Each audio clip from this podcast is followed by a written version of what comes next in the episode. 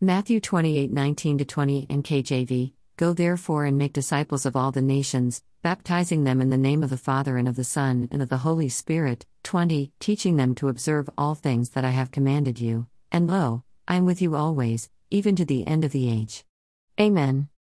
Jesus commissioned his graduating class, and us, to teach, pass on his commands, and make disciples of all the nations. This means all tribes, or all ethnic groups. Jesus has a worldwide vision, and he wants his people to do their part in fulfilling it. Thankfully, in the contemporary world, many of the world's ethnic groups have come to our shores. Our so called multicultural Western world has brought most of the world's ethnic groups right to our door. Let's make the most of this, let's reach out with the gospel in obedience to Jesus while he is still holding the door open. Revelation 3 8 NKJV I know your works. See, I have set before you an open door, and no one can shut it, for you have a little strength, have kept my word, and have not denied my name. According to my reading of Revelation 2 and 3, this is the highest commendation Jesus gave to any of the seven churches he wrote to. If you have kept his word and not denied his name, then Jesus says you have a little strength. This may not sound like much, but seeing it's the top commendation among the seven, it is a good assessment. Jesus approves you to go further. That's why He is holding a door open for you today. You can take the little strength you have received from His Word and go through it. If the open door is the freedom to share the gospel, which is currently open in the Western world, but threatening to close, then maybe all we need is a specific open door for our next personal opportunity. In that case, the Holy Spirit has provided a prayer. If we pray it sincerely in faith, He will open a door for the Word and guide you through it. Colossians 4 3 NKJV meanwhile praying also for us, that God would open to us a door for the Word, to speak the mystery of Christ, for which I am also in chains. Remember, He won't hold the door open forever. Luke 13:25 NLT When the master of the house has locked the door, it will be too late. You will stand outside knocking and pleading, Lord, open the door for us. But he will reply, I don't know you or where you come from.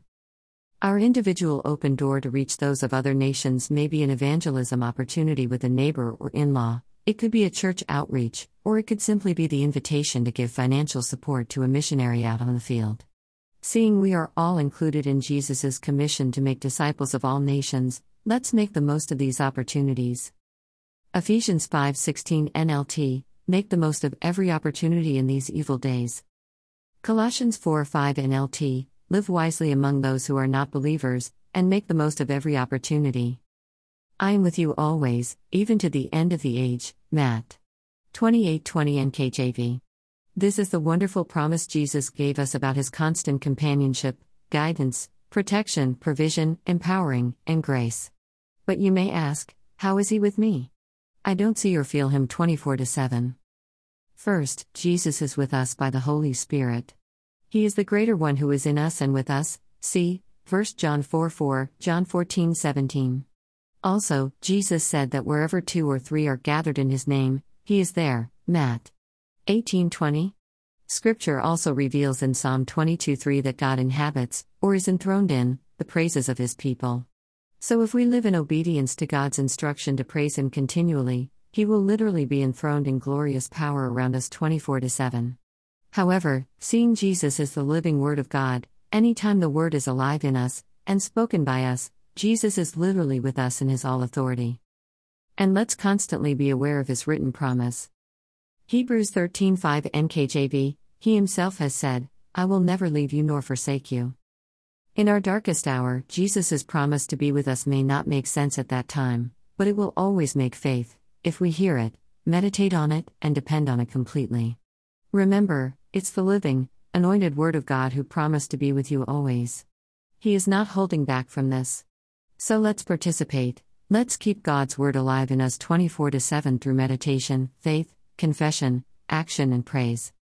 In view of Jesus' promise to be with us in corporate gatherings, let's ensure we meet regularly with other believers. Let's also develop a sensitive, vibrant, close relationship with God's Spirit of holiness. Obviously, any step outside of holiness will hurt this relationship. This way, we will know what it is to have Jesus' promise to be with us, fulfilled continually. Today, knowing Jesus is with you in praise, His Spirit, and His Word, I encourage you to make the most of every opportunity to do your part in fulfilling, make disciples of all nations. Pray for the door to be open to the opportunity the Holy Spirit has in mind for you today. 1 Corinthians 16:9 Net, a door of great opportunity stands wide open for me, but there are many opponents. Naturally, the enemy opposes all advances of God's kingdom, especially through evangelism of the nations. However, Jesus has all authority, and he is with us always, in the living word, his spirit, and in praise. So let's not fear the opponents, let's do to the spiritual opposition what Jesus did to the devil in Matthew 4 and Luke 4 overcome them using the authority of God's written word coming alive in and through you as led by the Holy Spirit.